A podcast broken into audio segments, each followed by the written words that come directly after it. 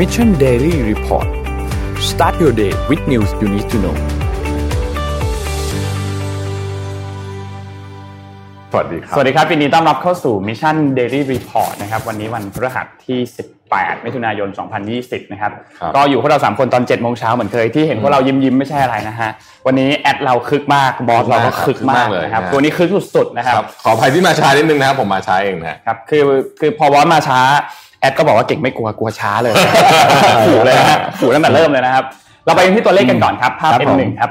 ผู้ติดเชื้อสะสมนะครับจอห์นฮอปกินรายงานตอนหนึ่งทุ่มครึ่งเมื่อวานนี้นะครับผู้ติดเชื้ออยู่ที่8ล้าน1แสน99,838 คนนะครับตัวเลขผู้เสียชีวิตตอนนี้อยู่ที่ 444,368 คน แล้วก็ที่รักษาหายแล้วนะครับมี3ล้าน9แสน70,000 8,358 คนนะครับ ส่วนตัวเลขในไทยนะครับ เมื่อวานนี้เนี่ยเป็น zero day อีกแล้วนะครับ ตัวเลขผู้ติดเชื้อยังคงเป็นศูนย์เหมือนเดิมนะครับ เท่ากับว่าผู้ติดเชื้อสะสมตอนนี้เนี่ยมี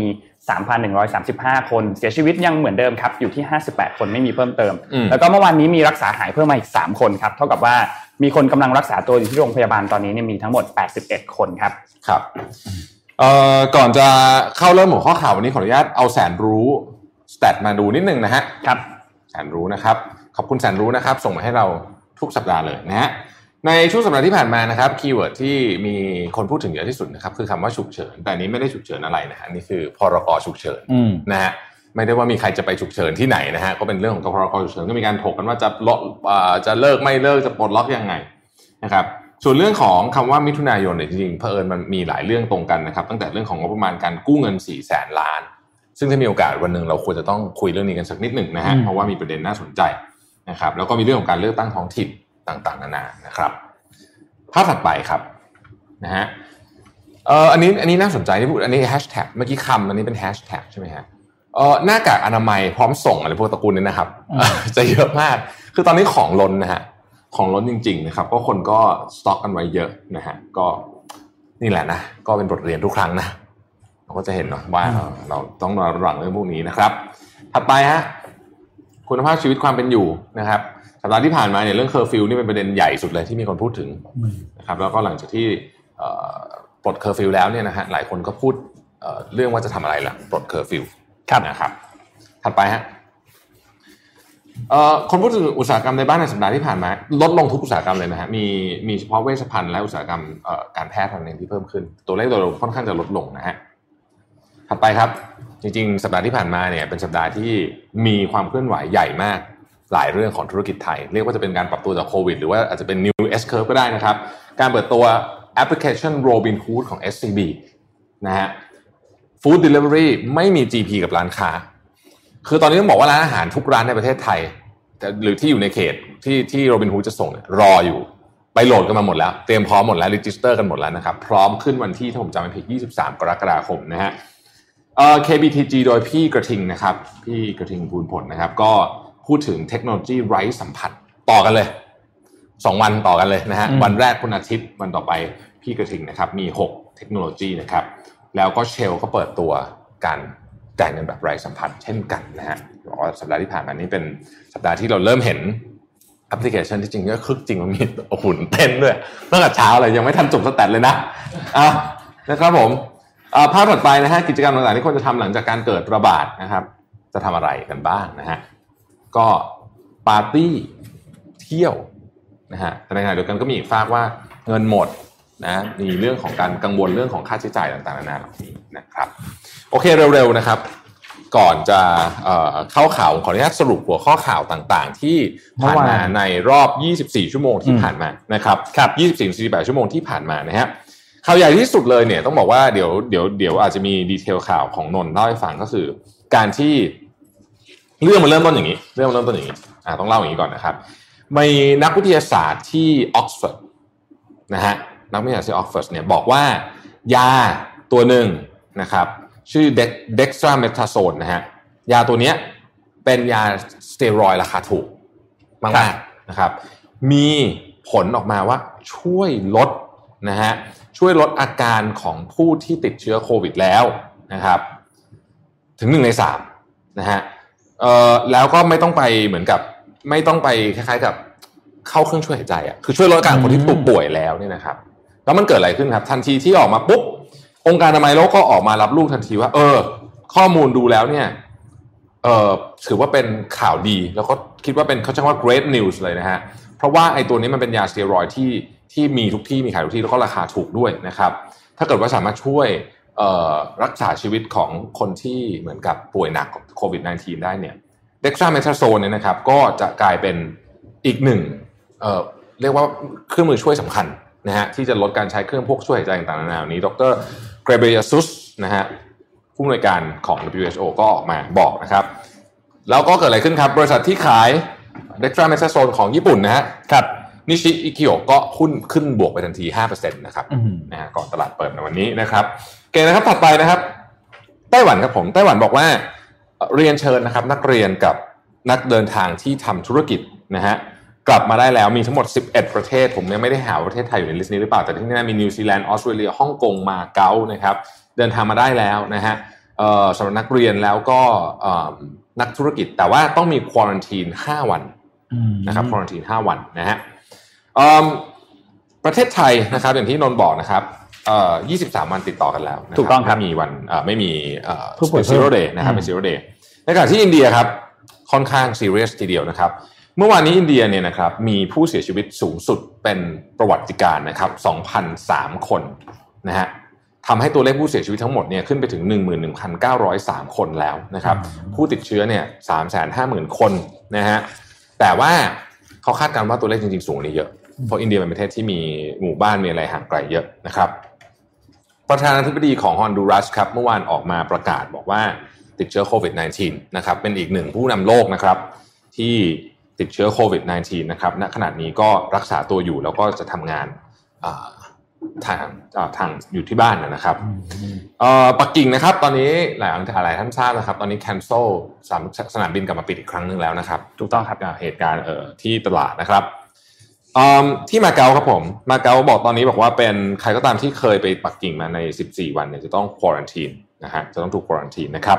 เกาหลีใต้นะครับ ก็ยังไม่น่าไว้วางใจนะครับ เกาหลีใต้เมื่อวานนี้เนี่ยมีตัวเลขรายงานผู้ติดเชื้อ 43 เคสนะครับ เริ่มจะมีหลุดขึ้นมานิดหนึ่งนะครับ นิวซีแลนด์เมื่อวานเราบอกว่ามีผู้ติดเชื้อมาจากอังกฤษใช่ไหมที่หลุดเข้ามา 2 คนสองคนครับสองคนเนี่ยนะครับปรากฏว่าผ่าน checkpoint ไปได้นะฮะเมื่อวานนี้นิวซีแลนด์ก็เลยประกาศครับว่าต่อไปนี้ การตรวจสอบ quarantine checkpoint อะไรต่างๆ เหล่านี้ จะอยู่ในอำนาจของกองทัพ ไม่ใช่หน่วยงานพลเรือนต่อไป เพราะว่าเมื่อวานนี้ได้ข่าวว่านายกรัฐมนตรีค่อนข้างโมโหทีเดียวโกรธมากไปนะฮะจาซินดา อาร์เดิร์นเมื่อวานเดือดมากๆครับเดือดมากนะฮะเดี๋ยวนนจะเล่าให้ฟังนะครับในขณะเดียวกันปักกิ่งเนี่ยก็ได้เพิ่มมาตรการเอ่อเรียกว่ามาตรการรับมือกับโควิด -19 เป็น stage ที่2นะครับ stage ที่ 1 คือเบาที่สุดตรงนี้เพิ่มขึ้นมานะครับสิงคโปร์ข้อมูลเอ่อ domestic นะครับ domestic export อขออภัยครับ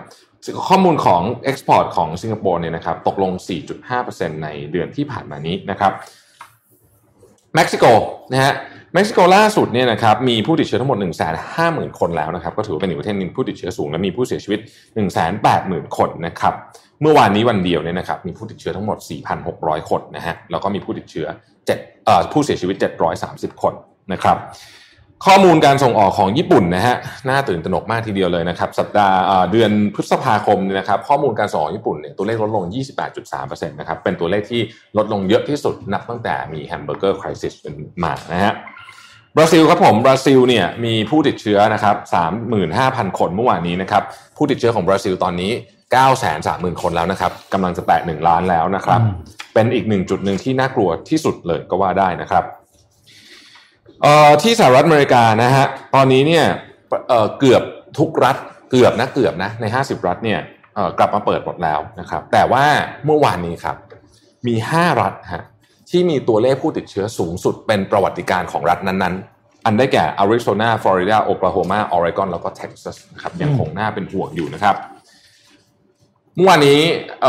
สหประชาชาติออกมาประกาศว่าปีนี้นะฮะ FDI Foreign Direct Investment การลงทุนจากต่างชาตินะฮะที่เข้ามาลงทุนสร้างโรงสร้างโรงงานต่างๆนานาเหล่านี้เนี่ยในประเทศเอเชียเนี่ยจะลดลง 30-45%นะครับขณะเดียวกันค่าฟ้าไปที่อเมริกาครับ US Open นะครับรายการการแข่งขันเทนนิสใหญ่เนี่ยนะครับจะแข่งในวันที่ 31 สิงหาคมถึงวันที่ 13 กันยายนโดยไม่มีผู้ชมอันนี้แอนดรูว์กัวโมออกมาประกาศเองนะครับอะอันนี้เป็นข่าวแบบเร็วๆ จากทั่วโลกเดี๋ยวหัวข้อข่าวลึกๆ บางอันนนท์จะเล่าให้เราฟังนะครับนะฮะเดี๋ยวนนท์ขอภาพ N3 ถึง N5 ขึ้นมาก่อนครับ เมื่อวานนี้อย่างที่เราทราบว่ามีเหตุการณ์ระเบิดเกิดขึ้นที่ เกาหลีเหนือใช่ไหมครับบริเวณเมืองแกซอง คือทางทิศใต้ของเกาหลีเหนือที่มีชายแดนเขตกับตอนแรกผมนึกว่าป้อมเล็กๆนะเกาหลีใต้อืมฮะคืออันนี้เอาภาพมาให้ดูนะครับ เพราะว่าทางสื่อหลักของเกาหลีเหนือมีการเปิดเผยภาพนี้ออกมานะครับภาพทั้งสามภาพก็คือเป็นเป็นสถานที่ในบริเวณเขตนิคมอุตสาหกรรมในเมืองแกซอง แล้วก็มีตรงสำนักงานที่เป็นสำนักงานร่วมของทางเกาหลีด้วย ก็คือเป็นที่ที่ใช้ติดต่อกันระหว่างเกาหลีใต้แล้วก็เกาหลีเหนือนะครับเดี๋ยวเปิดไล่ๆกันได้เลยครับ N3 N4 N5 นะครับ แล้วก็เมื่อวานนี้เนี่ยนอกจากคือคือเหตุระเบิดรุนแรงมาก คือรุนแรงรุนแรงรุนแรสาวงกันเดือมาดกจริงๆรุนแรงมากดูๆกับพี่นะครับชาย เดือดมากครัมีบปลุกกระไดกระเด็นเต็มฟ้าหมดเลยนั่นน่ะอืมคือนี่ตั้งใจถ่ายเก็บไว้ด้วยนะเนี่ยใช่ครับใช่ใช่ใช่ใช่ใช่ตั้งใจเพื่อให้เห็นเนี่ยให้เห็นครับว่าระเบิดจเพริงราะว่าจังหวะมันเป็นจังหวะนั้นพอดีเลย ทีนี้เมื่อวานนี้นะครับคิมยอนชาวนะครับ ซึ่งเป็นรัฐมนตรีว่าการกระทรวงรวมชาติ หรือว่า Unification Minister ของเกาหลีใต้นะครับ ได้ยื่นหนังสือลาออกแล้วนะครับ เมื่อวานนี้ก็หลังจากที่เกิดเหตุเกาหลีเหนือเนี่ยมีการระเบิดครั้งนี้เกิดขึ้นนะครับ ซึ่ง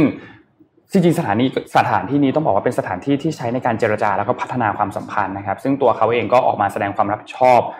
ต่อความสัมพันธ์ครั้งนี้ที่ดูเหมือนจะยังไม่ค่อยดีเท่าไหร่แล้วก็ลาออกไปนะครับ ซึ่งทางตอนนี้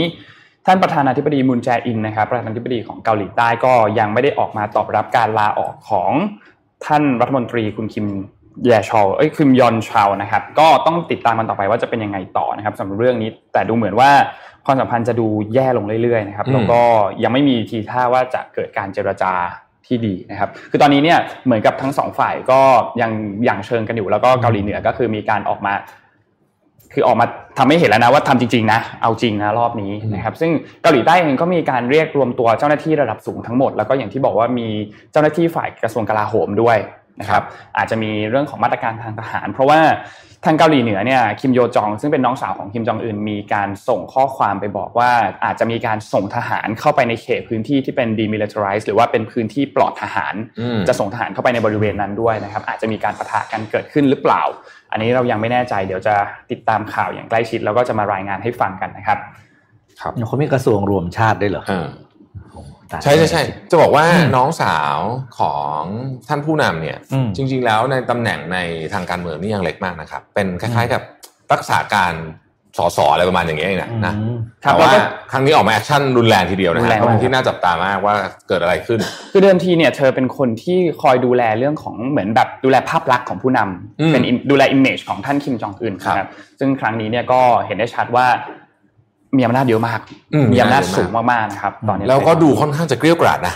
ใช่เกลี้ยวกราดนะฮะเกลี้ยวกราดจากการให้สัมภาษณ์อะไรต่างๆนานาเหล่านี้ครับพี่ปิ๊กครับเมื่อวานคุณหมอนครนครนะฮะคุณหมอนครเปรมศรีนะครับครับผู้อำนวยการผมสถาบันวัคซีนแห่งชาติได้สละเวลามาให้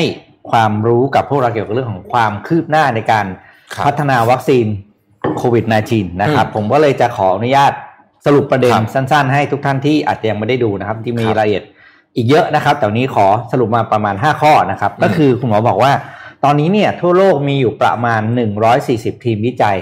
นะครับ ที่กำลังทำงานเรื่องของวัคซีนโควิด19 อยู่ แล้วไทยเองก็เป็นหนึ่งในนั้นเหมือนกันครับผมแต่ไทยเองเนี่ยจะทำลักษณะที่เป็นเขาเรียกว่าเป็นเราเชื่อว่าเป็น national team นะอ่าคือทั้งภาครัฐและภาคเอกชนเนี่ยรวมกันเป็นทีมเดียวครับซึ่งต่างจากที่เราฟังข่าวที่เราเล่ากันประจำว่าในต่างประเทศสหรัฐอเมริกาบริษัท A กับทำ B กับทำ C ซึ่งเขาต่างคนต่างทครับำนะครับ นี้เมื่อได้วัคซีนแล้วเนี่ยนี่ก็ต้องสำคัญเลยนะครับ คือขึ้นอยู่กับคนที่คิดค้นวัคซีนได้ว่าจะทำอย่างไรกับผมเรียกว่าสิทธิบัตรแล้วกันนะลิขสิทธิ์ตรงนั้นอะสิทธิบัตรเขามีสิทธิ์ที่จะไม่เผยแพร่ก็ได้ หรือจะเผยแพร่แบบขายโน้ตฮาวในการผลิตอะไรเงี้ยเขาทำได้หมดนะครับ ซึ่งคุณหมอเองก็ย้ำว่าถ้ามีการเผยแพร่ออกมา ไม่ว่าจะด้วยการซื้อสูตรซื้อเทคโนโลยีเนี่ย พอได้รับเขาเรียกว่าต้นทางหรือว่าวิธีการแล้วเนี่ยอืมมันทำตามได้ไม่ยาก เพราะครับเทคโนโลยีเนี่ยมันทันกันหมดแล้วอืมนะครับประเด็นที่สามก็คือ ประเทศที่ค้นพบโดยปกติเนี่ยเขาต้องฉีดให้กับประชากรของตัวเองก่อนครับซึ่งมันเป็นเขาเรียกว่ามันเป็นมันเป็นมันเป็นสิ่งธรรมที่ดาเข้าใจได้อ่านะครับ ทีนี้ประเด็นคือนี่ครับ การที่จะฉีดให้เพียงพอกับการควบคุมการระบาดคือต้องฉีดประมาณครึ่งหนึ่งของประชากรประเทศถูกต้องครับ ทีนี้อีกอันหนึ่งก็คืออีกอีกทีนี้ก็คือว่าบาง กรณีอาจจะต้องฉีดสองโดสต่อคน ซึ่งอันนี้ยังไม่รู้นะ เพราะว่ายังไม่มีการทดลองอืมนะครับ อันต่อมาคือว่ากลายเป็นว่ากำลังการผลิตก็จะต้องเป็นสิ่งที่ต้องน่าจับตามองแล้วต้องต้องทำความเรียกว่าต้องทำความเข้าใจทีว่าจะพอหรือเปล่าแค่ไหน ในไทยเนี่ย คุณหมอเล่าให้ฟังอย่างนี้ครับว่ากระบวนการผลิตวัคซีนมันมีอยู่สองสามมันมีอยู่สองแบบแบบแรกคือ หน่วยงานที่ผลิตได้ตั้งแต่ต้นน้ำคือตั้งแต่เข้าห้องแลบผสมสูตรจนมาเป็นเขาเรียกเป็นปลายน้ำคือเป็นเป็นขวดแก้วที่เราเห็นกันเนี่ย อันเนี้ยมีอยู่สองหน่วยเออสองสามหน่วยนะครับ ก็คือถ้าของภาครัฐก็มีองค์การเภสัชกรรม สถานสนะวครับภาสารสวภาแล้วนะก็ครับบแล้วก็ริษัทเอกชนเจ้าหนึ่งนะนะคครัรับบอืมนอกนั้นเนี่ยจะเป็นส่วนที่การผลิตส่วนของปลายน้ำนะครับอืมทั้งหมดเนี่ยรวมกันเนี่ยอยู่ที่ประมาณ 10 ล้านโดสต่อปี อืม นะครับซึ่งแต่แต่ไม่ใช่โควิดนะอ่าไม่ใช่โควิดกนะระบวนการอาจจะยังไม่ได้แต่ว่าที่เขาทำก็มีพวกอ่าคอติบไอกรนอ่าวัณโรคนะครับแล้วก็เอ่อผมจำไม่ได้ไม่ได้อีกอันหนึ่งอืมนะครับฮทีนี้ แต่ก็บริษัทเอกชนบางรายเนี่ยก็เรียกว่ามีความพร้อมที่จะขยายกำลังการผลิตอยู่อืมนะครับครับ ถ้าถ้าถ้าเห็นทิศทางการผลิตหรือแนวทางเทคโนโลยีที่ชัดเจนนะครับ สุดท้ายเนี่ยสิ่งที่คุณหมอฝากให้ให้กับพวกเราทุกคนตอนท้ายก็คือคุณหมอฝากอยู่ สองสามเรื่องครับ อย่างอยาแรกกให้ไปฟังเองอะตอนเนี้ยเออนี่แบบอืมไม่พูดเป็นแล้วกันแต่ว่าดีมากจริง ๆ ดีนะคมารักบจริง ๆ ตอนที่คุณหมอคำถามสุดท้ายนะครับอืมอยากให้ทุกท่านไปฟังจริงๆ ผมรู้สึกว่าฟังแล้ว ต้องไปฟังเองอะไม่เล่าดีกว่าเออเล่าไม่ได้ไม่เล่าดีกว่า แต่อยากให้ฟังจริงๆแล้วอยากให้ความรู้ฟังตลอดหนึ่งชั่วโมงที่คุยกันเนี่ยเป็นความรู้ใหม่ในหลาย ๆ เรื่องนะครับ ที่เราไม่เคยทราบมาก่อนเกี่ยวกับเรื่องของวัคซีนนะครับต้องขอขอบคุณคุณหมออีกครั้งหนึ่งเพราะว่าผมเชื่อว่าคุณหมอยุ่งมากๆตอนนี้อืมเพราะว่าคุณหมอนะครับเป็นหนึ่งในฟรอนต์ไลน์ เนาะเป็นแนวหน้านะครับในการต่อต่อสู้กับโควิด -19 ครั้งนี้นะฮะก็ให้เกียรติสละเวลามาคุยกับเราต้องหนึ่งชั่วโมงเนี่ยใช่ครับแล้วก็มาเล่าหลายเรื่องที่ที่เราไม่เคยรู้มาก่อนอืมเออผมเสริมพี่ปิ๊กนิดนึงครับเมื่อกี้ใน140ต้องใช้คำว่าเป็นทีมผู้ท้าชิงแล้วกันนะอ่าอ่าอ่า Candidate Candidate ทั้งหลายเดเนี่ยนะครับมีประมาณ10ที่แล้วที่เริ่มทดสอบในคนอ่านะครับอ่าเริ่มทดสอบในคนนะครับในประเทศไทยที่ของเราเองที่เราคิดอยู่เนี่ยอันนี้ยังไม่ทดสอบในคนนะฮะอืมแต่ว่าเอ่อ คุณหมอบอกว่าเวลามันจะทันทันๆกันมันก็จะแป๊บเดียวอะนะฮะถ้ามันทันทันๆกันเอ่ออีกเรื่องหนึ่งที่คุณหมอบอกคือว่า 12ถึง18 เดือนนี้ก็เร็วเป็นชนิดที่สุดแล้วแบบประวัติศาสตร์โลกแล้วสุดใจละนะฮะโอกาสจะเร็วกว่านี้มีเหมือนกันแต่ว่าเขาจะใช้คำว่าเป็นกรณีการใช้ฉุกเฉินอ่าเป็นซึ่งลักษณะ emergency แบบนี้จะเป็นประเทศประเทศไป ใช่ แต่เขามีความเสี่ยงเหมือนกันนะฮะมีความเสี่ยงมีอาจจะมีโอกาสถึง side effect ได้ แล้วก็ในอดีตที่ถ้าถามย้อนไปถึงเรื่องของเรื่องสมัยที่เรามี SARS มี MERS นะครับอืมตอนนั้นก็มีทำวัคซีนพยายามทำวัคซีนเหมือนกันครับ แต่บังเอิญว่าโลกมันจบไปก่อนอ่าที่วัคซีนจะมาเราก็เลยไม่ได้เห็นวัคซีนป้องกันโรค SARS หรือ MERS ออกมาอืมนะครับ ครับผม ก็อย่าลืมมาติดตามชมย้อนหลังนะครับ เป็นเป็นการสัมภาษณ์ที่เรารู้สึกว่าเราเราได้รับความเมตตาจากคุณหมอมากจริงๆเราได้ความรู้เยอะมากๆได้นะความรู้เยอะได้ความรู้เยอะคสรับนุกผมครับ อะเข้าข่าวกลับมาเข้าข่าวกันต่อครับอะกลับมาเข้าข่าวกันต่อผมขออนุญาตพาทุกท่านไปที่ออสเตรเลียครับครับวุ่นวายทีเดียวนะฮะจำได้ไหมครับ เราเคยเล่าให้ฟังทีหนึ่งบอกว่า ตอนนั้นเนี่ยออสเตรเลียเนี่ยเป็นหนึ่งในสี่ประเทศที่ไปขอให้จีนสืบเปิดขอข้อสืบสวนว่าไอ้ไวรัสมันมาจากอู่ฮั่นจริงหรือเปล่านู่นนี่อะไรอย่างเงี้ยนะฮะแล้วก็เอ่อออสเตรเลียเนี่ยเป็นประเทศคู่ค้าที่ใหญ่ที่สุดจีนเป็นประเทศคู่ค้าที่ใหญ่สุดของออสเตรเลียอืม นะครับตอนนั้นก็ถูกขึ้นภาษีข้าวบาเล่ไปถูกอะไรต่างๆ ไปตอนนี้ รัฐมนตรีทั้งรัฐมนตรีศึกษาธิการ และรัฐมนตรีท่องเที่ยวของจีนออกมาบอกว่า มีคำเตือน warning ของการเดินทางไปออสเตรเลีย warning ว่าอะไรครับ warning ว่าที่นั่นน่ะมีการเหยียดผิวคนเอเชียนะโอ้โหนี่เลยนะครับ warning อย่างนี้เลยนะฮะ warning แบบนี้เลยนะครับ ทีนี้ผมให้ดูก่อนครับว่า ออสเตรเลียกับจีนเนี่ยเขามีความสัมพันธ์อะไรบ้าง ผมขอภาพเอ่อทีเดี๋ยวนะ ไม่ได้เขียนไว้แป๊บนึงนะฮะสักครู่นะครับเอ่อที่หนึ่งครับนะข้อมูลมาจาก Asia n e k i Review นะครับ ภาพที่หนึ่งเนี่ยทำให้เราเห็นว่าออสเตรเลียเนี่ยเป็น partner กับเอ่อจีนเป็น partner ที่ใหญ่สุดของออสเตรเลีย มูลค่าการส่งออกทั้งหมดของออสเตรเลียหนึ่งในสี่ไปที่จีนนะฮะหนึ่งในสี่ไปที่จีนนะครับ แล้วก็เอ่อจีนเนี่ยเป็น direct investor ลำดับ 5 ที่มาที่มา invest ในออสเตรเลียนะครับธุรกิจ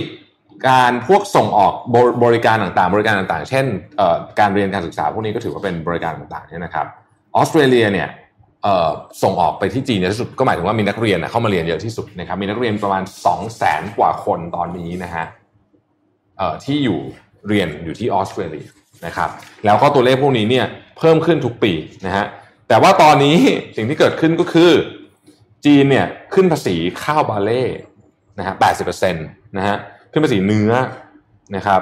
แล้วก็เตือนไม่ให้คนเดินทางมาที่ออสเตรเลียจากเรื่องนี้นั่นเองนะฮะแต่สิ่งน่าสนใจก็คือมันมีของอยู่ 3 อย่างที่จริงๆแล้วออสเตรเลียเนี่ย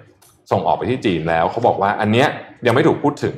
เพราะมันเป็นเรื่องที่สำคัญก็คือแร่เหล็กก๊าซธรรมชาติ แล้วก็ถ่านหิน นะครับบทความของเอเชียนิคิรีวิวเนี่ยบอกไว้เลยว่า คนจีนไม่ไม่อินพอร์ตเนื้อจากออสเตรเลียคงไม่เป็นไรหรอก แต่ว่าไอ้แร่เหล็กเนี่ยอาจจะไม่ได้นะครับดังนั้นจึงยังไม่มีการพูดถึงเรื่องนี้นะครับ ตอนนี้การดำเนินการทางการทูตก็กำลังคิดว่าดำเนินการอยู่พอสมควรนะเพราะว่าเชื่อว่าประเทศที่มีขนาดเศรษฐกิจเอ่อคู่ค้ากันใหญ่ขนาดนี้เนี่ยไม่อยากทะเลาะกันหรอกจริงแล้วนะฮะจีนเองก็คงจะมี ปัญหาส่วนตัวพอสมควรแต่คณะขนาดนี้นะก็มีเรื่องนี้เกิดขึ้นที่ออสเตรเลียนะครับก็จับตาดูกันต่อไปนะครับ ผมว่าตอนนี้โลกมันวุ่นวายมาก เราต้องมาค่อยๆแงะกันไปทีละเรื่องนะครับอะพอมันมีโซเชียลมีเดียเนี่ยเนาะหลายๆเรื่องมันยิ่งแบบไปเร็วแล้วกว้างถ้าปกติเราอาจจะไม่รู้เลยเรื่องเนี้ย อืมอาจจะเป็นแบบข่าวเล็กๆนะแต่ตอนนี้เรารู้หมดเลยนะครับอะเชิญชานนท์ครับผมครับต้องมีะขอไปมันๆที่บ้าเรื่องวันนี้ของนิวซีแลนด์นิดนึงขอขยายความเรื่องนิวซีแลนอ่าด์เรื่องนิวซีแลนด์นะฮะคืออย่างที่เราเราก่อนหน้านี้เนี่ยก็มีรายงานว่านิวซีแลนด์เนี่ยไม่พบผู้ป่วยแล้ว คือไม่ใช่แค่ไม่พบผู้ป่วยที่เดินทางกลับมาหรือเพิ่งมาผู้ป่วยในประเทศเท่านั้นคือทั้งหมดอะหายหมดแล้ว คนที่รักษาตัวอยู่ที่นิวซีแลนด์คือหายทั้งหมดนะครับแต่ว่าเมื่อวานนี้เนี่ยมีการพบผู้ติดเชื้อเพิ่มเติมมาอีกสองคน ซึ่งเป็นคนที่เดินทางกลับมาจากอังกฤษใช่ไหมครับและที่สำคัญคืออ่า ได้รับเป็นกรณีพิเศษที่ที่เดินทางกลับเข้ามาแล้วโดนกักกันตัวไม่กี่วันด้วย ซึ่งถือว่าเป็นการพลาดนะครับ พอพลาดเสร็จนี้เสร็จปุ๊บนายนายกรัฐมนตรีนะครับจ a ซินดาอาร์เดนนะครับออกมาบอกเลยว่านี่เป็นความผิดพลาดที่ให้อภัยไม่ได้ คือเขาเขาโกรธมากนะครับ เรื่องโกรธนี้มากเป็นสิ่งที่ไม่ควรจะเกิดขึ้น และจะไม่ยอมให้เกิดขึ้นอีกเป็นครั้งที่สองนะครับทีนี้พอเธอออกมาแถลงแล้ว เธอก็ทำการสั่งมาตรการทันทีนะครับเขาบอกว่า ระดมกำลังทหารเข้ามาปฏิบัติหน้าที่ในส่วนของการควบคุมผ่านแดนพลเมืองนะครับ ที่สำหรับคนที่เดินทางกลับมาจากต่างแดนเนี่ยต้องมีการควบคุมตัวอย่างชัดเจนมากกว่านี้นะครับ แล้วก็มีการแต่งตั้งรองผู้บัญชาการกระทรวงกลาโหมนะครับเป็นผู้บัญชาการควบคุมศูนย์กักกันทั้งหมดทั่วประเทศ รวมถึงกระบวนการการสอบสวน การพิจารณาการปล่อยตัว แล้วก็การรับตัวเข้ามาเพื่อเข้าสู่สเต e ควอ r นทีนะครับซึ่งตอนนี้เนี่ย ก็ดูเหมือนว่าจะแก้ปัญหาเรื่องของสเต e ควอนทีไปได้แล้วนะครับแต่ว่าอย่างไรก็ตามนิวซีแลนด์ยังไม่มีผู้ติดเชื้อในประเทศรายใหม่นะครับแล้วก็ได้มีการติดตามผู้ที่มีประวัติเดินทางไปกับผู้หญิงสองคนนี้ที่เป็นชาว British เนี่ยนะครับเดินทางไปด้วยกันเนี่ยก็มีการติดตาม กลุ่มนี้แล้ว แล้วก็ให้มีการกักตัวคนในครอบครัว แล้วก็ติดต่อคนที่ใกล้ชิดกับกลุ่มนี้แล้ว แล้วก็ยังไม่พบผู้ติดเชื้อเพิ่มเติมนะครับ แต่ว่าเหตุอันนี้เนี่ยมันมีความเป็นไปได้ที่อาจจะเกิดความเสี่ยงว่านิวซีแลนด์อาจจะกลับมาระบาดอีกครั้งหนึ่งถ้าหากว่าอืมผู้ที่ใกล้ชิดกับเอ่อทางนักเดินทางสองคนนี้ที่เดินทางกลับมาเนี่ยก็อาจจะมีการ outbreak ขึ้นมาอีกครั้งหนึ่งแต่ก็ถือว่าเป็นการออกมา แถลงที่รวดเร็วมากครับแล้วก็ชัดเจนมากๆนะครับ แล้วก็ทำให้คือแบบเนี้ยเวลาเวลาเวลาผู้นำออกมาแถลงแบบเนี้ยอืมมันทำให้เรารู้สึกว่าโอเคเขาเห็นปัญหานี้แล้ว จัดการแล้วแล้วก็ใช่ไม่ได้ปล่อยผ่านไปอย่างถูกแบบว่าไม่ได้สนใจนะครับถึงแม้ว่าจะเป็นแค่ตัวเลขสองคนตัวเลขสองคนมันดูไม่เยอะมากเลยจริงๆนะอืมน้อยมากแล้วก็พอเราฟังเหมือนที่เราเห็นข่าวสบคแถลงทุกวันว่า ตัวเลขเท่านี้ศูนย์คนหรือว่าไม่พบผู้ป่วยในประเทศ เป็นแบบว่า Import เข้ามาทั้งหมดเลยเนี่ยการที่ แถลงแบบนี้เนี่ยนนท์คิดว่ามันก็น่ามันชัดเจนดีเหมือนกันอืมมีการใช้มาตรการที่ค่อนข้างดีนะคแต่รับแต่ศูนย์คนกับสองคนนี่ต่างกัน คือตัวเลขสองคนไม่ได้เยอะ แต่ใช่ศูนย์กับสองนี่ต่างกันเยอะมาก ถูกต้องครับ มันคือการมีกับไม่มีเนาะใช่ครับอันี้มันมันคือมันส่งผลทางจิตวิทยาเยอะมากไอ้แผนการที่จะเปิดร้อยเปอร์เซ็นต์อะไรตอนเนี้ยอาจจะต้องหยุดไปก่อนเลยถูกต้องมีแค่สองคนนี้ถูกต้องนะคฮะรับเพราะฉะนั้นตอนนี้เนี่ยก็ต้องจับตามอง กันต่อไปเพราะที่นิวก็ไม่ซีแลนรู้ด์แต่นายกก็เดือดมากนะว่าเดือดมากเมื่อวานคือปกดูติสัมคุณภาษณ์ฮะคุณเจสิน่าเดนนี่จะแบบว่าจะชิลมากจะชิลปกมาติกเงียบๆน่ารัเขากจะนะเขาจะแบบเออยิ้มยิ้มๆใช่ไหมยิ้มๆยิ้มๆโอ้โหเมื่อวานเดือดมากเมื่อวานเดือดมากโมโหโมโหนะฮะไม่เคยเห็นกันเป็นแบบนี้ แล้วก็เยมันกลายว่าต้องไปทำงานเพิ่มไงว่าสองคนนี้มาไฟล์เดียวกับใครต้องไปตามเลยวุ่นวายไปหมดวุ่นวายหมดวุ่นวายครับนะฮะโอเค ก่อนจะเข้าเจ็ดโมงครึ่งขอภาพทีหกหน่อยได้ไหมครับ เมื่อเช้าที่ผมมาช้าเนี่ยนะครับทุกท่านต้องขออภัยด้วยผมนั่งทำรูปนี้อยู่ฮะครับนะฮะทีหกนะครับอะ นี่โปรเจกต์ตาเขาก็ชอบแบบเป็นคนภูมิใจอะไรแบบนี้นะฮะทำไมที่มันจะแม้ว่ามันจะไม่สวยก็ตามแอดมินหัวเราะเหรอหัวเราะเหรออย่านะฮะคึกคึกมาคึกกลับนะฮะคือคือมาโอเคนะฮะเอาประเทศญี่ปุ่นเมื่อวานนี้ออกมาบอกว่าเอ่อมีแผนการที่จะชะลอการสั่งซื้อนะครับเอ่อ Aegis Ashore นะฮะ มันเป็นระบบการป้องกันขีปนาวุธของสหรัฐนะครับ อธิบายแบบนี้ก่อน มูลค่าของงานโปรเจกต์นี้เนี่ยถ้าเกิดรวม maintenance รวมใหม่ด้วยแล้วเนี่ยประมาณ 4,000 ล้านเหรียญรัฐบาลญี่ปุ่นเนี่ยก็บอกว่า เอ๊ะมันยังไม่ค่อยจะเหมาะสมบางที่จะซื้อตอนนี้นะครับ ซึ่งต้องบอกว่าระบบนี้เนี่ยสหรัฐไม่ได้ขายให้ใครง่ายๆนะ ต้องเป็นแบบสุดยอดพันธมิตรเท่านั้นนะครับถึงจะขายระบบนี้ให้นะครับระบบที่ชื่อว่า Aegis เนี่ยจริงๆต้องอธิบายแบบนี้ก่อน คือเขาติดไปทำไมฮะคือเขากลัวเนี่ยเกาหลีเหนือกลัวอะไรอย่างเงี้ยแถวๆบ้านเขาก็มียังไม่ค่อยสงบสักเท่าไหร่มันมีประเด็นขึ้นมานะครับแล้วมันทำยังไง ระบบการป้องกันของญี่ปุ่นปัจจุบันนี้เป็นยังไงนะครับสมมุติว่ามีขีปนาวุธมาจากเกาหลีเหนือ มีรูปตกใจทำหน้านั้นอันนั้นนะฮะอันนั้นคือขีปนาวุธจากเกาหลีเหนือนะสมมตินะสมมตินะนะฮะตอนนี้เนี่ยระบบที่หนึ่งนะครับคือมีระบบ Aegis ที่อยู่บนเรือครับเรียกว่า ship based Aegis system นะอืฮะมที่เขายิงสกัดใช่ไหมยิงสกัดก่อน แต่ว่าจะสกัดที่ขาขึ้นาคือจรวดกำลังขึ้นอยู่นะต้องอันยินี้งให้ยิงสกัดทันก่อน ซึ่งระบบเนี้ยปัญหามันก็คือว่าเขามีอยู่ติดตั้งอยู่บนเรือแค่8ลำเท่านั้นเพราะฉะนั้นมันยุ่งมากเลยที่จะต้องเอาเรือ8แล้วก็ต้องนึกออกไหมฮะเรือ8ลำก็จะหมุนก็จะทั้งหมดอืมอ่ายุ่งเหมือนกัน ระบบที่สองครับ ขึ้นฝั่งปุ๊บเห็นต้นมะพร้าวไหมฮะซ้ายมือคือปลานะต้นมะพร้าวนี่ตั้งใจทำได้นะอ่าอะต้นมะพร้าวเนี่ยนะครับเบอร์สองเนี่ย ก็คือระบบ Patriot ครับไอ้นี่อเมริกาก็ไม่ได้ขายให้ใครง่ายๆเหมือนกัน ถ้าใครติดตามสงครามอ่าวเปอร์เซียสงครามมันจะได้ยินอันนี้บ่อย ที่ยิงอืมสกัดรถจรวดของอิรักนะฮะระบบ Patriot เนี่ยระบบ Patriot เนี่ยจะเริ่มทำงานเมื่อโปรเจกต์ตายเนี่ยกำลังปักหัวลงแล้วครับคือพอมันขึ้นไปถึงสุดใช่ไหมมันกำลังลงหัวเนี่ย Patriot เนี่ยจะทำงานนะครับแต่ถ้าเกิดจะดีที่สุดเนี่ยมันจะต้องมี land base land base ตัวที่เป็น Aegis อันสุดท้ายด้วยคือเบอร์ 3 อันเนี้ยคืออันที่ เขากำลังจะสั่งซื้ออถ้ามี 3 ตัวนี้นะฮะจะครอบคลุมการป้องกัน เรียกว่าขีปนาวุธจากต่างชาติได้ครบถ้วนนะฮะแต่ตอนนี้เนื่องจากว่าโควิด -19 นะฮะก็เลยเป็นการชะลอในการสั่งซื้ออาวุธไปก่อน เพราะฉะนั้นเบอร์ 3 ตอนนี้ยังไม่มีนะครับอะนะไม่มีอะไรหรอกจะโชว์รูปแหละอยากให้แหละดีครับนะโอไปเคช่วงเจ็ดโมงครึ่งกันดีกว่าครับอ่าครับผมช่วงเจ็ดโมงครึ่งในวันนี้นะฮะเราก็จะมาพูดถึงเรื่องของ เดี๋ยวนะ ขอกดเจ็ดโมงครึ่งขึ้นมาก่อนนะครับอ่า best manager balance analytical and emotional intelligence ครับมาจาก Harvard Business Review นะครับ ภาพถัดไปครับ เป็น text เยอะนิดหนึ่งนะฮะคือต้องบอกอย่างนี้ก่อนคือตอนนี้เวลาช่วงนี้เป็นเวลาที่มันท้าท้าทายมากๆนะครับ คุณจะต้องดูแลตัวเลขให้ดีด้วย ในขณะเดียวสภาพจิตใจก็ต้องดูแลด้วย การ balance สองอย่างนี้เนี่ย มันทำได้ยากมาก เหตุผลก็เพราะว่าภาพถัดไปฮะอีกถัดอีกรูปหนึ่งขอขอไปฮะการ balance ใช่มันยาก เพราะว่า เวลาเราอยากดูแลสภาพจิตใจของคนเนี่ยนะครับ ขออีกภาพหนึ่งฮะโอเค เราจะเรียกมันว่า empathetic mindset เวลาเราคิดเรื่องตัวเลขจะลดคนจะปลดคนจะลด cost จะนู่นนี่เราเรียกว่า analytical mindset นะครับมันมีการทดลองมาเรียบร้อยแล้วนะครับว่า ภาพถัดไปฮะที่ Case Western Reserve University นะครับบอกว่าเวลาคุณใช้อันหนึ่งอันสมมติคุณใช้ analytical mindset เนี่ยไออีกฝั่งหนึ่งคุณน่ะ มันจะมันจะถูกกดไว้ครับ ถ้าคุณไม่ฝึก คุณจะใช้อย่างใดอย่างหนึ่ง หนักกว่าอีกข้างหนึ่งเสมอ ยกตัวอย่างเช่น เวลาปัญหาหนึ่งถูกโยนเข้ามาปุ๊บเนี่ย บางคนจะมองเห็นทุกอย่างเป็นตัวเลข บางคนจะมองเห็นว่าคนจะรู้สึกยังไง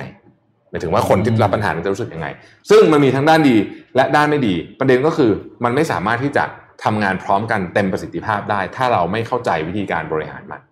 นะครับอะภาพถัดไปฮะ A คือ analytics นะครับ AN นะ analytics นะครับ EN คือ emotional สองบรรทัดสุดท้ายนะครับ AN เนี่ยพูดถึง information ข้อมูล พูดถึงการวิเคราะห์ EN เนี่ยพูดถึงเรื่องของความสัมพันธ์กับคนนะอืมนะฮะมันเป็นคนละเรื่องกันเลยนะฮะทีนี้ทำยังไงคุณถึงจะหา balance ได้ เคล็ด เคล็ดวิธีมันคือคุณต้องหา balance ของสองเรื่องนี้ให้ได้ ไม่งั้นคุณจะเทน้ำหนักไปด้านใดด้านหนึ่ง แล้วเดี๋ยวธุรกิจจะพังเอา อันที่หนึ่งนะครับ หา balance เนี่ยภาพถัดไปนะฮะคุณต้องรู้ก่อนว่าตัวคุณเองอะมี default mode เป็นแบบไหน พูดง่ายๆก็คือ เวลาคุณเห็นเรื่องมาเนี้ย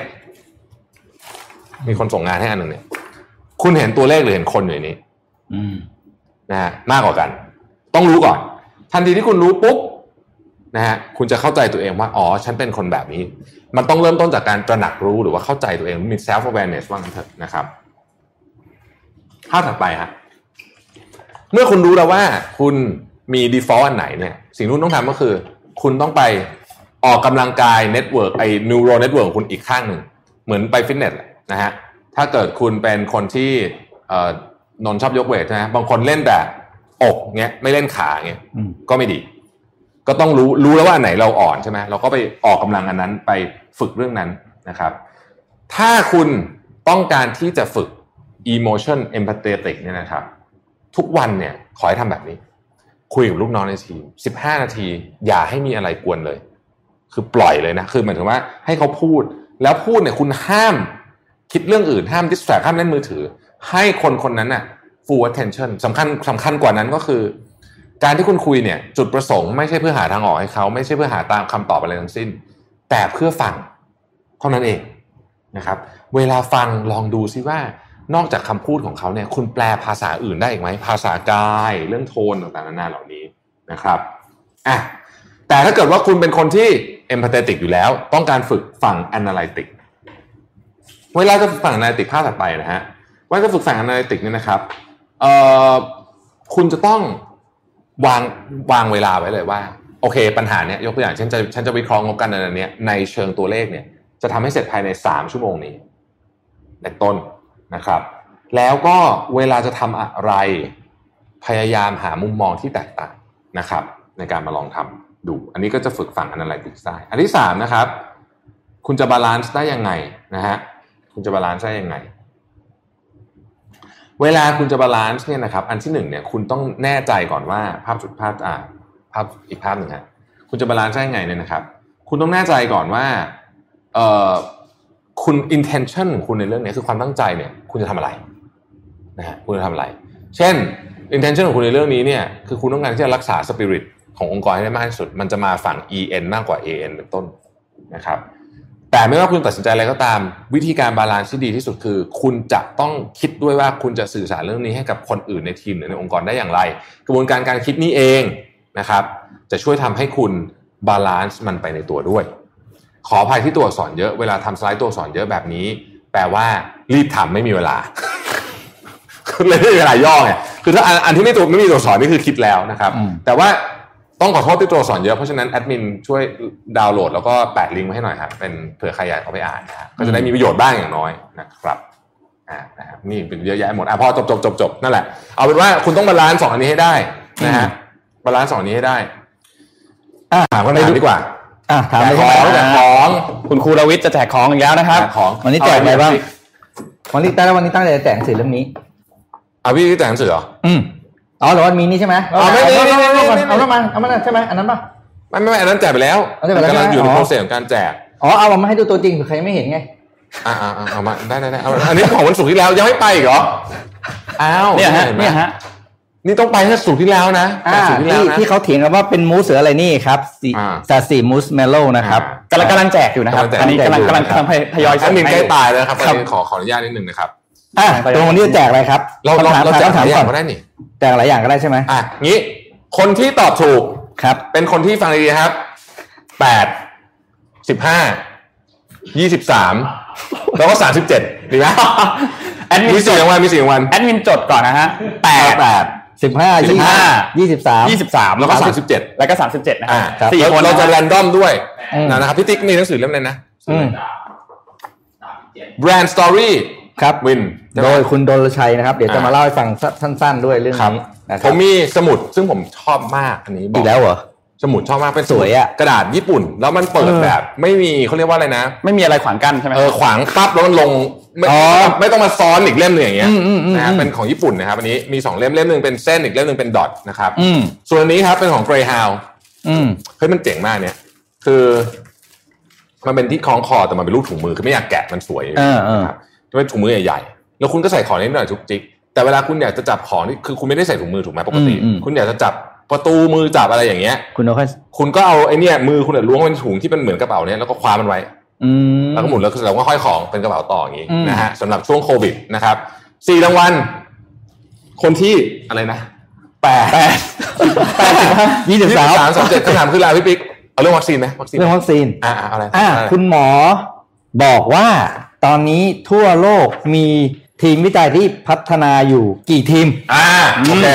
เมื่อกี้เมื่อกี้เอาเอาที่พูดในข่าวได้เลยนะพูดในข่าวได้ที่ผมพูดเมื่อกี้แหละอืมอ่านะครับ กี่ทีมนะครับนะฮะครับง่ายในมากเฟซเลบุ๊ยกเท่านั้นนะฮะใน Facebook ตอนนี้มาเล่นกันเท่าเท่านั้นั้นนนะนะฮะเราจะได้ติดต่อกลับไปได้นะครับอืมย้ำอีกทีนะครับ ตอนนี้ทั่วโลกกำลังมีทีมวิจัยพัฒนาตัววัคซีนโควิด -19 อยู่ทั้งหมดรวมกันครับกี่ทีม ครับสงสารแอดมินมากเลยอะคนที่เพราะว่ามัแปดคึกไงคนนี้คึกไงคนที่แปดคนที่สิบห้าคนที่ยี่สิบสามแล้วก็คนที่สามสิบเจ็ดที่ตอบถูกด้วยที่ตอบถูกต้องถูกด้วยนะครับต้องตอบถูกครับด้วยนะเมื่อวานนี้รู้ไหมครับว่าที่ตอบกันน่ะไปก๊อปปี้คนแรกเขาตอบผิดอะผิดอะไรเป็นแบบเยอะมากเลยกว่าจะมีคนตอบสร้างถูกระแสแล้วแอดมินนั่งบนบอกโอ้ยก๊อปกันมาก็ก๊อปผิดอะ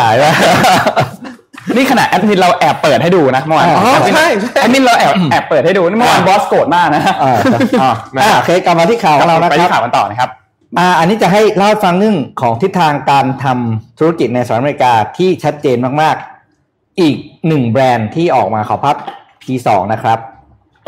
ว่าทุกคนเริ่มไปในทิศทางเดียวกันหมดแล้วนะครับ ก็คือการปิดหน้าร้านอืมนะครับ อันนี้คือชัดเจนมากร้านนี้คือ The Children's Place นะครับ ชื่อเขาบอกแล้วเป็นร้านขายสินค้าผลิตภัณฑ์สำหรับคุณแม่และก็หนูน้อยนะครับอืม CFO ออกมาประกาศชัดเจนในอ่าเขาเรียกทิศทางบริษัทชัดเจนว่าภายใน 18 18 เดือนนับจากนี้ก็คือประมาณปีครึ่งนะครับ จะปิดสาขาทั้งหมด 300 สโตร์โอ้นะครับ โดยเลยนะแบ่งเป็น 100 สโตร์ภายในสิ้นไตรมาสที่ 2 ของสหรัฐอเมริกาก็คือสิ้นเดือน 6 นะเอ้ยสิ้นเดือนสิ้นเดือน 3 สิ้นเดือน 3 ปีปีหน้านะครับ แล้วจากนั้นก็คือทยอยปิด จนเกลี้ยงภายในสิ้นปี 2021 อืมก็เชนเนี้ยครับ คิดเป็นประมาณ 1%ของพื้นที่เช่าในศูนย์การค้า โอ้โหเยอะมากเพราะร้านเขาใหญ่มากไงใหญ่ใหญ่ใหญ่ร้านเขาใหญ่มาก แล้วก็เป็นร้านต้องบอกว่าเป็นร้านอันดับต้นๆของผลิตภัณฑ์แม่และเด็กนะครับ ซึ่งข่าวนี้ก็ได้สะเทือนวงการคือไม่ได้สะเทือนแค่นะครับ สะเทือนศูนย์การค้า เพราะว่าการอีกแล้วอีกแล้วนะครับอืมการสูญเสียผู้เช่ารายใหญ่แบบนี้ไปเนี่ย ต้องบอกว่าเหนื่อยจริงๆอืมเหนื่อยกับการที่จะหาคนมาแทนนะครับเพราะมันเหนื่อยมากคือ300 store นี่หายากมากเพราะร้านร้านเขาใหญ่มากจริง ๆ คนนี้นะครับเหตุผลที่ตัว CFO ครับคุณไมค์สคาป้าออกมา พูด direction แบบนี้ก็เพราะว่าผลประกอบการมันฟ้องชัดเจนนั่นคือว่ายอดขายใน quarter แรกของของของปีเนี่ย มันหายไป 40%ในขณะที่ยอดออนไลน์มันขึ้น 142%อืมชัดเจนเนาะชัดเจนนะครับ แล้วผลิตภัณฑ์แม่และเด็กเนี่ยเหมือนกับว่าทุกคนเนี่ยกล้าที่จะซื้อออนไลน์อ่านนะครับเพราะอย่างนี้อย่างสมมติว่าขวดนมนมผงไดเปอร์สนะครับ เสื้อผ้าพวกนั้นซื้อออนไลน์ได้หมดอืมนะครับอืมเพราะเด็กคุณพาเด็กไปลองที่ร้านก็ไม่ได้อยู่แล้วไงถูกต้ก็องคือมันคือสิ่งที่บอกไม่ต้องไปก็ได้นะครับ นี่ก็เป็นอีกหนึ่งทิศทางที่ตอกย้ำว่า ใครที่มีธุรกิจหน้าร้านเนี่ย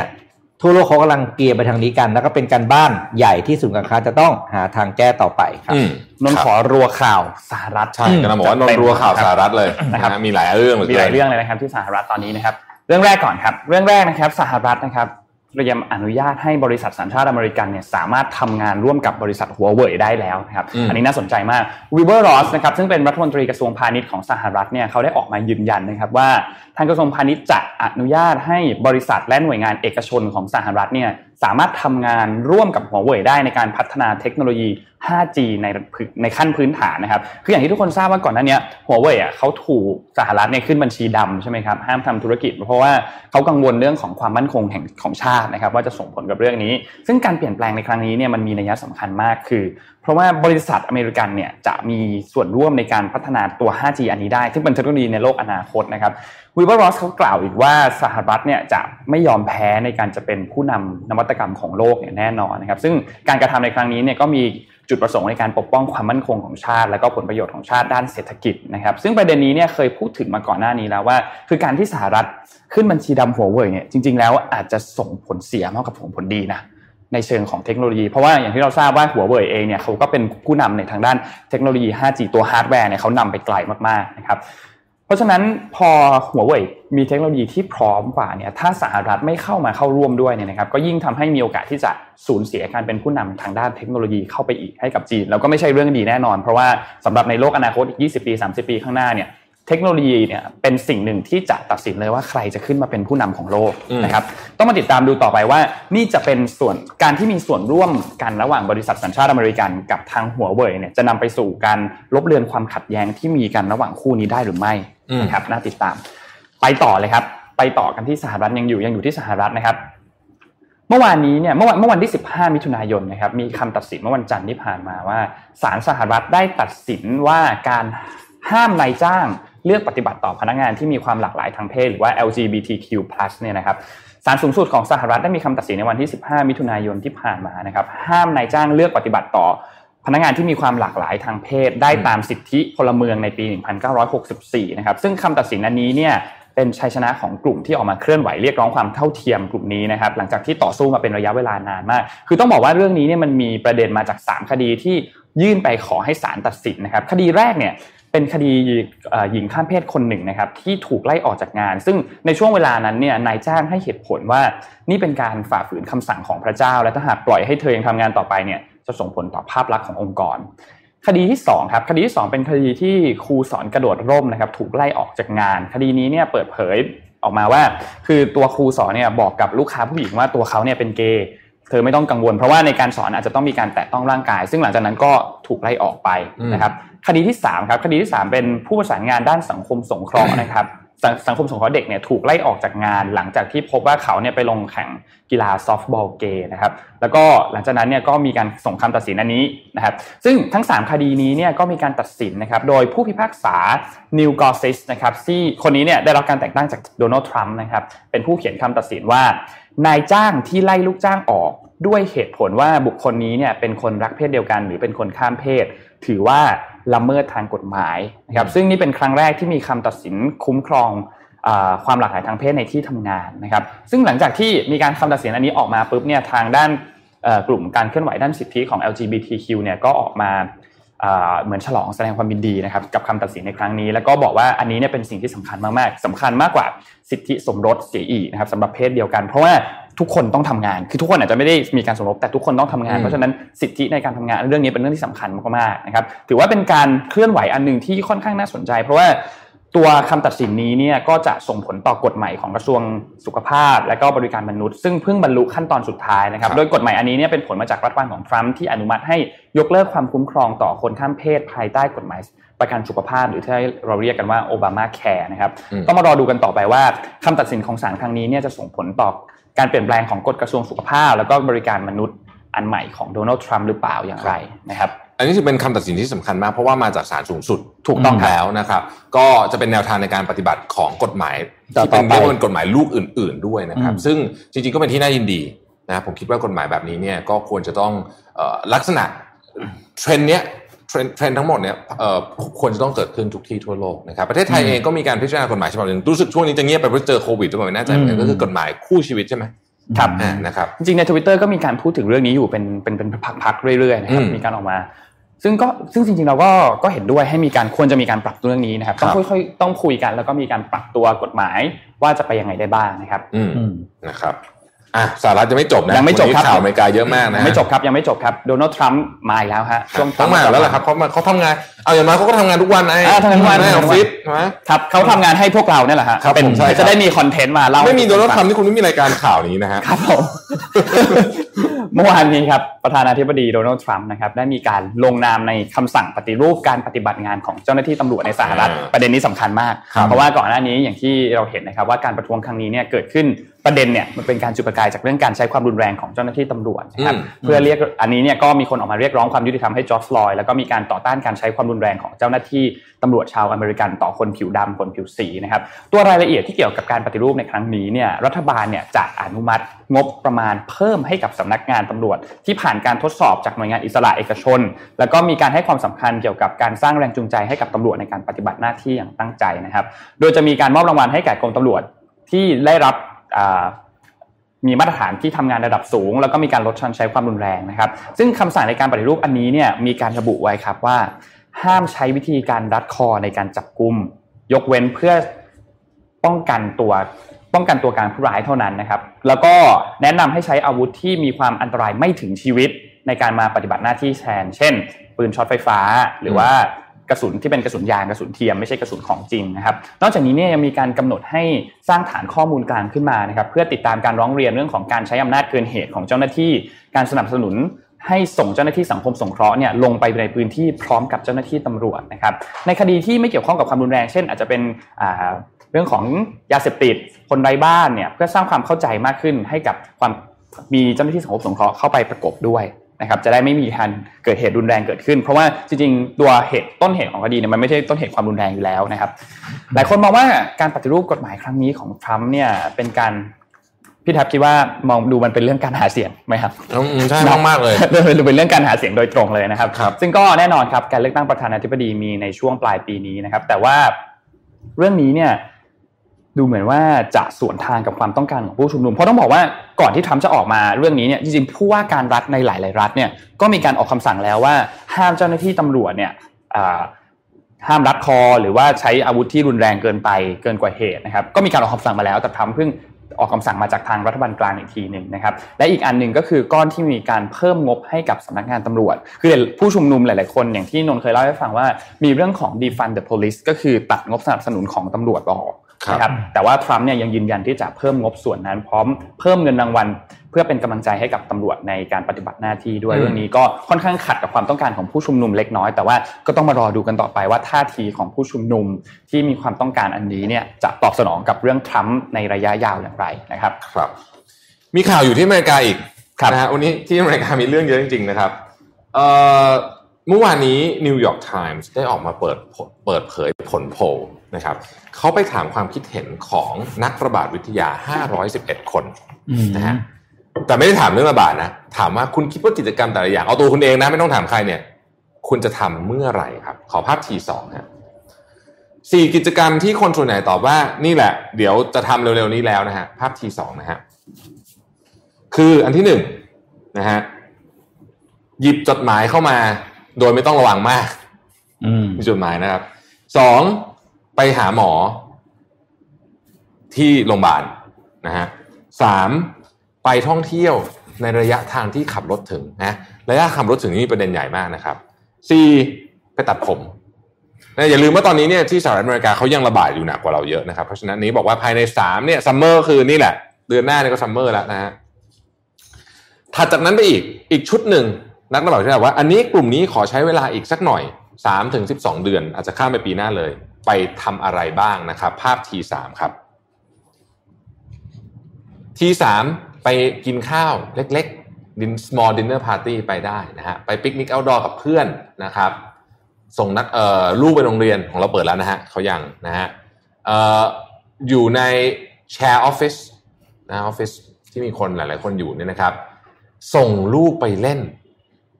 ในสนามเด็กเล่นหรือว่าเล่นกับเพื่อนเนี่ยนะฮะขึ้นสัตว์เวย์รถใต้ดินนะฮะไปเจอญาติผู้ใหญ่ที่อายุเยอะนะครับ ขึ้นเครื่องบิน ทานข้าวในร้านอาหารไปฟิตเนส กลุ่มนี้จะอยู่เยอะที่สุดคือประมาณ 32 เดือนต่อนนี้นะฮะส่วนที่บอกว่า โอ้ย อีกเป็นปีนั่นนะกว่าจะทำนะฮะก็คือภาพสุดท้ายนะครับ ภาพ T4 นะฮะบอกอีกเป็นปีกว่าจะทำนะฮะอันที่หนึ่งครับ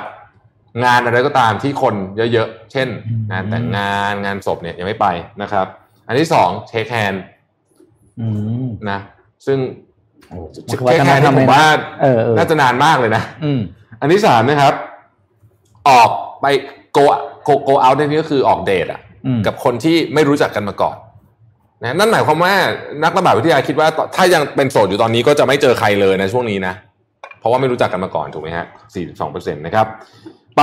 กิจกรรมที่โบสถ์หรือกิจกรรมทางศาสนานะฮะอืม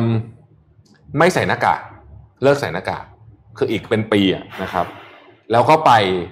งานที่เกี่ยวข้องกับการแข่งกีฬากีฬาคอนเสิร์ตหรืออะไรก็ตามที่เป็นโชว์เป็นการแสดงเหล่านี้เพราะฉะนั้นนี่คือมุมมองของคนที่อยู่ใกล้ชิดเรื่องนี้มากที่สุด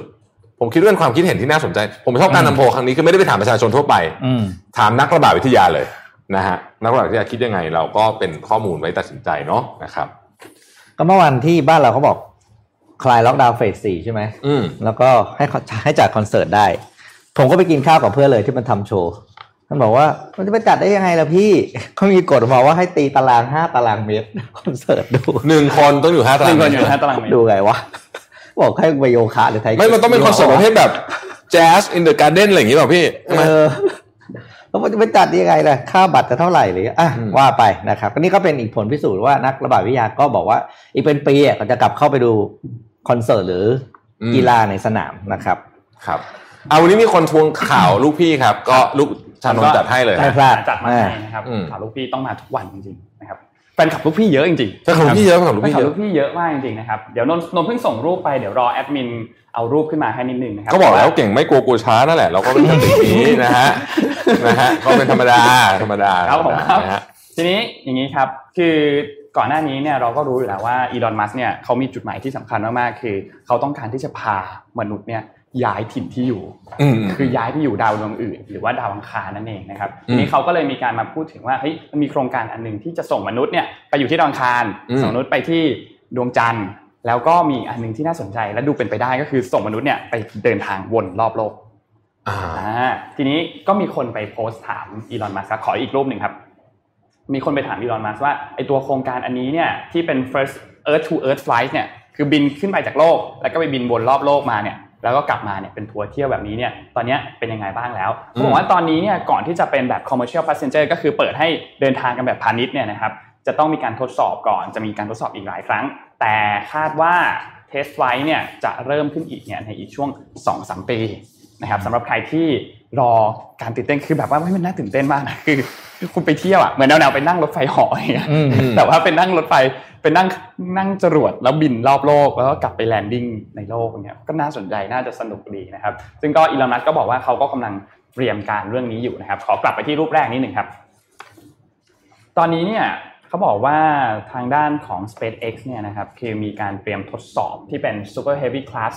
Space Spaceport นะครับสำหรับภารกิจที่จะส่งไปดาวอังคารส่งไปดวงจันทร์แล้วก็เป็น Hypersonic Travel around Earth นะครับอืมน่าสนใจมากก็เอามาฝากกันสำหรับข่าวอัปเดตของ SpaceX แล้วก็ของลูกพี่เรานะครับ มีเรื่องให้ตื่นเต้นทุกวันจริงๆครับตอนนั้นเขาเคยมีโครงการชื่อ Hyperloop อะ San Fran อ่า LA มันตกลงสำเร็จไหมอืมเออ Hyperloop เขาทำอลูยู่ทำอยู่ทำอยู่ใช่ไหมที่บอกว่า San Fran LA ปกติขับรถมันจะห้าชั่วโมงกว่าใช่ไหมครับสิบห้านาที อ่าอันนั้นรู้สึกจะมีโครงการอันหนึ่งที่ที่คล้ายๆอันนะเออก็คือตัว boring company ของเขาอืมตัว boring company ที่เขาขุดอุโมงค์ข้างล่างอืมอืมแล้วก็ที่ไปที่เราเคยเอาคลิปขึ้นมาให้ดูไปโผล่เวกัสใช่อะไรสักอย่างหนึ่งอะใช่ครับอืมที่เอาคลิปขึ้นมาให้ดูที่มันเดินทางเทียบกันแล้วอีกอันมันเร็วกว่าเยอะเลยคครัรับบนี่ก็เป็นข่าวลูกพี่ประจำวัน เดี๋ยวพรุ่งนี้เนี่ยนนท์จะมาพูดถึงเรื่องเรื่องหนึ่งให้ฟังนี่เวลามันจะหมดแล้วเพราะว่าไอ้เรื่องนี้มันค่อนข้างยาวคืออมเขาไปทำแบบสำรวจมาอันหนึงไปสัมภาษณ์เจ้าหน้าที่ของ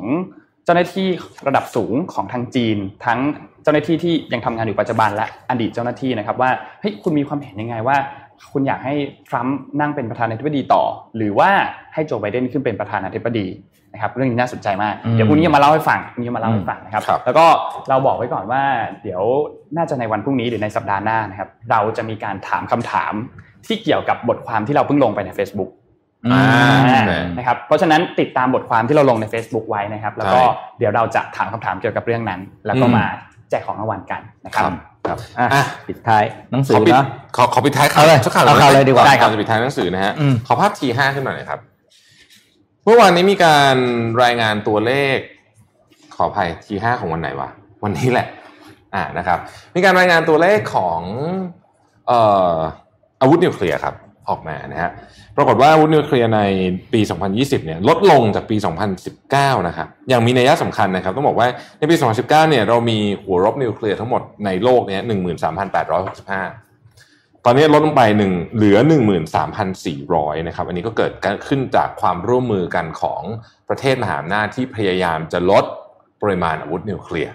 นะครับแต่ว่าจะสังเกตว่า รัสเซียอเมริกาเนี่ยลดนะฮะคือสองประเทศเยอะมีเยอะสุดใช่ไหมครับแต่ว่าจีนเพิ่มนะเพิ่มถึง 30หัวรบเลยทีเดียวนะครับ ก็เอ่อเขาบอกว่าปริมาณอาวุธนิวเคลียร์คือมันไม่มีใครใช้หรอกคิดว่านะคิดว่าเดี๋ยวนี้เริ่มไม่ค่อยแน่ใจเลยบนโลกใบนี้แล้วถ้าใช้ก็จบนะฮะแต่ว่าปริมาณอาวุธนิวเคลียร์เนี่ยมันก็เป็นการคานอำนาจกันของเรามาหาอำนาจที่มีมาตั้งแต่สมัยนู่นน่ะหลังสงครามโลกครั้งที่สองนะครับจำนวนหัวขีปนาวุธพวกนี้เนี่ยสำคัญมาก แล้วก็อย่างที่เราทราบกันว่าขีปนาวุธพวกนี้เนี่ย ถูกพอยต์ไปที่เมืองหลวงของประเทศอื่น ๆ ตลอดเวลานะฮะอืมนะครับอะพี่ปิ๊กแนะนำหนังสือหน่อยไหมฮะหนังสือเราจะแจกเลยใช่ไหมใช่ครับหนังสือจะแจกด้วยนะครับ ชื่อ Brand Story Doing Wins นะครับ เป็นผลงานเล่มล่าสุดของคุณโดนชัยบุญยรัตเวศนะครับ ซึ่งเป็นบุคลากรคนสำคัญในแวดวงโฆษณาบ้านเราอืมนะครับ เล่มนี้ได้เป็นเล่มที่สามของคุณโดนชัยนะ ถ้าผม จำไม่ผิดก่อนน่าจะมีเรื่องของ Brand Story อะไรสักอย่างเนี่ยสองเล่มน่าอ่านมากนะครับเล่มนี้เล่าเกี่ยวกับเรื่องของวิธีการสร้างแบรนด์ แต่สิ่งที่น่าสนใจก็คือ คุณดลชัยเนี่ยยกตัวอย่างสิ่งที่แกทำกับธุรกิจครอบครัวของตัวเองส่วนตัวด้วยอืมคือแกมีธุรกิจหนึ่งชื่อบ้านยาหอมนะครับ ตั้งอยู่อืมตรงสี่แยกคอกวัว ซึ่งเป็นบ้านเก่าแก่ของตระกูล แล้วก็ก็มาเปลี่ยนเป็น wellness center มีเป็นคาเฟ่ไปแล้วแล้วก็เมนูทุกอย่างเนี่ยเป็น เป็นสูตรอาหารดั้งเดิมครับ แล้วก็สิ่งที่น่าสนใจอีกอันก็คือตัวอย่างทั้งหมดที่ยกในหนังสือเล่มนี้อะครับอืมเป็นตัวอย่างที่เปรียบเทียบของที่มันอยู่จริง ๆ ระหว่างของไทยของต่างประเทศ และมีหลากหลายธุรกิจให้เราทำความเข้าใจมากไม่ว่าจะเป็นเรื่องของความหมายของคำว่าแบรนด์เอเซนส์คืออะไร แล้วก็การกไอเอาแบรนด์ DNA อะไรพวกเนี้ยแล้วเอาไปเปลี่ยนเป็นภาคการปฏิบัติมันถ่ายทอดมาเป็นตัวอย่างจริงให้เราเห็นอย่างไร ตัวอย่างอย่างเช่นอย่างเงี้ยการเปรียบเทียบสายการบิน การ brand identity ของแต่ละแบรนด์สายการบินเนี่ยมันก็ถอดออกมาเป็นอะไรแล้วบุคลิกของพนักงานยูนิฟอร์ม โฆษณามันสื่อออกมายังไง เราจะได้เห็นความแตกต่าง แล้วก็นำไปใช้ได้จริงนะครับ โดยสิ่งที่คุณไทยโดยชัยย้ำเสมอเลยว่า ก่อนจะออกแบบโลโก้ต่างๆ เนี่ยให้กลับมาถามตัวเองก่อนว่าจริง ๆ แล้วแบรนด์ของเราเกิดมา เพื่ออะไรและมีลักษณะอย่างไรอืมเล่มนี้แจกให้สำหรับคนที่ตอบคำถามถูกในวันนี้นะครับใช่สุ่มแจกไอ้นี่จะเป็นคนแจกจัดการให้น่าอ่านมากไปหาซื้อได้นะครับเล่มนี้ครับมีวางขายในร้านทั่วไปแล้ว ผมแนะนำข้อมูลเพิ่มเติมนิดนึงคุณดลชัยนี่เป็นบุคคลเอ่อสำคัญคนหนึ่งในวงการโฆษณาที่พี่ปิ๊กบอกนะครับ เคยทำงานอยู่ตั้งแต่โอ้ Leo Burnett Ogilvy นะฮะแล้วก็อืมตอนหลังก็มาเป็น Executive Creative Director ที่ d e n s e r อืมนะครับครับโทษนะมีคนคอมเมนต์มาบอกว่าโทษนะครับ อยากได้หนังอยากได้กว่าหนังสือคือเคล็ดลับความคึกของแอดมินครับ ต้องให้โดนขู่เรื่องเงินเดือนบ่อยๆนี่ก็มีหนังสือมาแนะนำเล่มหนึ่งเหมือนกันครับ พอดีได้นั่งอ่านเมื่อวาน คือก่อนนอนเมื่อวานก็พยายามที่จะหาหนังสืออ่านตอนก่อนนอนนะครับปรากฏว่าไปหยิบเล่มนี้มานะครับ ชื่อหนังสือว่าช้างกูอยู่ไหนครับอ่าเป็นหนังสือของคุณ อานนทวงศ์นะครับเป็น Head of People อยู่ที่วงในครับนะครับเรื่องนี้ดีคุณรู้มากอืมคือคือเล่มนี้ดีมากจริงๆนะครับนนท์เล่าให้ฟังเรื่องหนึ่งที่อยู่ในหนังสือเล่มนี้นะครับเขาเขาเล่าให้ฟังบอกว่าเอ่อเมื่อไม่นานมานี้เนี่ยเขาพาลูกชายวัยสองเดือนของเขาเนี่ยไปฉีดวัคซีนมาคือด้วยความที่เป็นเด็กมากๆเนี่ยพอโดนฉีดวัคซีนก็ร้องไห้อยู่แล้วครับใช่ไหมครับทีนี้วัคซีนเนี่ยไม่ได้โดนฉีดแค่เข็มเดียว ตอนแรกโดนฉีดที่ขาซ้ายก็ร้องไห้หนักมากแล้ว แล้วคุณหมอก็ฉีดวัคซีนอีกอีกเข็มหนึ่งที่ขาขวานะครับ ก็ร้องไห้หนักมาก และในเด็กตอนนั้นเนี่ยคือก็ไม่ไม่ไม่รู้หรอกว่าทำไมต้องฉีดวัคซีน มันก็เจ็บมากๆ แล้วทำไมพ่อแม่ต้องมารังแกเราแบบนี้นะครับ ทีนี้เขาก็ตัดภาพมาว่าจริงๆแล้วเราซึ่งโตมาระดับหนึ่งแล้วไม่ใช่เป็นเด็กทารกแล้วเนี่ยจริงๆแล้วเราก็โดนฉีดวัคซีนอยู่บ่อยๆเหมือนกันอันนี้ไม่ได้พูดถึงวัคซีนวัคซีนไข้หวัดใหญ่หรือวัคซีนอะไรก็ตามที่เราต้องฉีดเป็นประจำทุกปีแล้ว แต่ว่าเวลาเราโดนอาจจะโดนเพื่อนรังแกโดน หลอกเรื่องให้เสียเงินเสียทองไป หรือว่าทำผิดพลาดจนโดนไล่ออกเนี่ยนะครับ หรือว่าโดนหลอกเรื่องความรักหรืออะไรก็ตามเนี่ยพวกนี้เนี่ยในช่วงเวลาที่มันเจ็บปวดมากๆเนี่ยมันอาจจะเราอาจจะไปโทษคนว่าแบบเฮ้ยทำไมทุกคนต้องแบบทำกับเราแบบนี้ หรือว่ามีใครแกล้งเราหรือเปล่า แต่จริงๆแล้วอาจจะไม่มีใครต้องการแกล้งเราเลย แต่ว่าทุกอย่างที่ทำเนี่ยอาจจะเป็นการที่เขาต้องการที่จะฉีดวัคซีนเรา ในวันนั้นเราอาจจะรู้สึกเจ็บมาก แต่ในระยะยาวแล้วเนี่ยเราจะมีภูมิคุ้มกันอันหนึ่งที่มันจะอยู่กับเราไปตลอดเวลานะครับ ซึ่งหนังสือเล่มนี้เนี่ยเขาก็จะพูดถึง part ที่เป็นทั้ง part เรื่องของการงาน part เรื่องของอาความสัมพันธ์เรื่องของสังคม แล้วก็เรื่องของตนเองนะครับเรื่องนี้ดีมากๆดีมากจริงๆครับช้างกูอยู่ไหนนะครับอยากให้ลองไปซื้ออ่านกันดูนะครับสำหรับเล่มนี้ครบถ้วนวันนี้แปดโอ้โมโหงคึกจริงๆวันนี้นะอัฮะนนี้ดูดูดูจิ๊บนะดูจิ๊บโอเคนะครับทางก็วันนี้ขอบคุณนะครับอืมเสื้อสูทจาก ภาษายาแล้วก็นะฮะหน้ากากอย่างที่เราบอกนี่หน้ากากด้วยนะครับอืมเสื้อสูทของภาษายาเนี่ยนะผ้าดีไม่ร้อนนะครับเหมาะกับเมืองไทยสุดๆแล้วล่ะนะฮะอืมเพราะว่าสามารถใส่ออกไปอยู่ในอากาศปกติของประเทศไทยที่ไม่ใช่ห้องแอร์ได้นะคใช่ครับแล้วก็สำคัญที่สุดก็คือเปิดปกติเนี่ยอย่างที่ผมบอกนะเสื้อสูท ซักเครื่องไม่ได้ไม่ใช่ซักเครื่องไม่ได้ซักแห้งเขายังไม่อยากให้ซักเลยเอาจริงอืมๆนะฮะแต่ว่าเสื้อสูทอันนี้เนี่ยซักเครื่องได้ แล้วก็ไม่ต้องรีดด้วยไม่ต้องรีดด้วยนะครับส่วนหน้ากากอันนี้เนี่ยเป็นหน้ากากที่สะท้อนน้ำคือป้องกันน้ำกันน้ำด้วย แล้วก็ป้องกันการซึมเปื้อนของฝุ่นละอองก็คือกัน PM 2.5 ได้ด้วยนะคครัรับบฆ่าเชื้อแบคที่ป้องกันการก่อตัวของเชื้อแบคทีเรีย และที่สำคัญคือ มีสีให้เลือกเยอะมากอืมมีตั้ง 70 สีนะครับ คุณจะครับแต่งตัวยังไง หน้ากากของภาษยาอันนี้เนี่ยมีรองรับสไตล์การแต่งตัวของคุณทั้งหมดนะครับครับและที่สำคัญคือรายได้ส่วนหนึ่งของเขาเนี่ยเขาจะนำไปให้กับผู้ที่ได้รับผลกระทบจากวิกฤตโควิด -19 ด้วยครับ ขอบคุณทุกท่านที่ติดตามวันนี้นะครับ ขออภัยที่มาช้าเล็กน้อย พรุ่งนี้เราพบกันใหม่นะครับ ครับ สวัสดีครับ สวัสดีครับ Mission Daily Report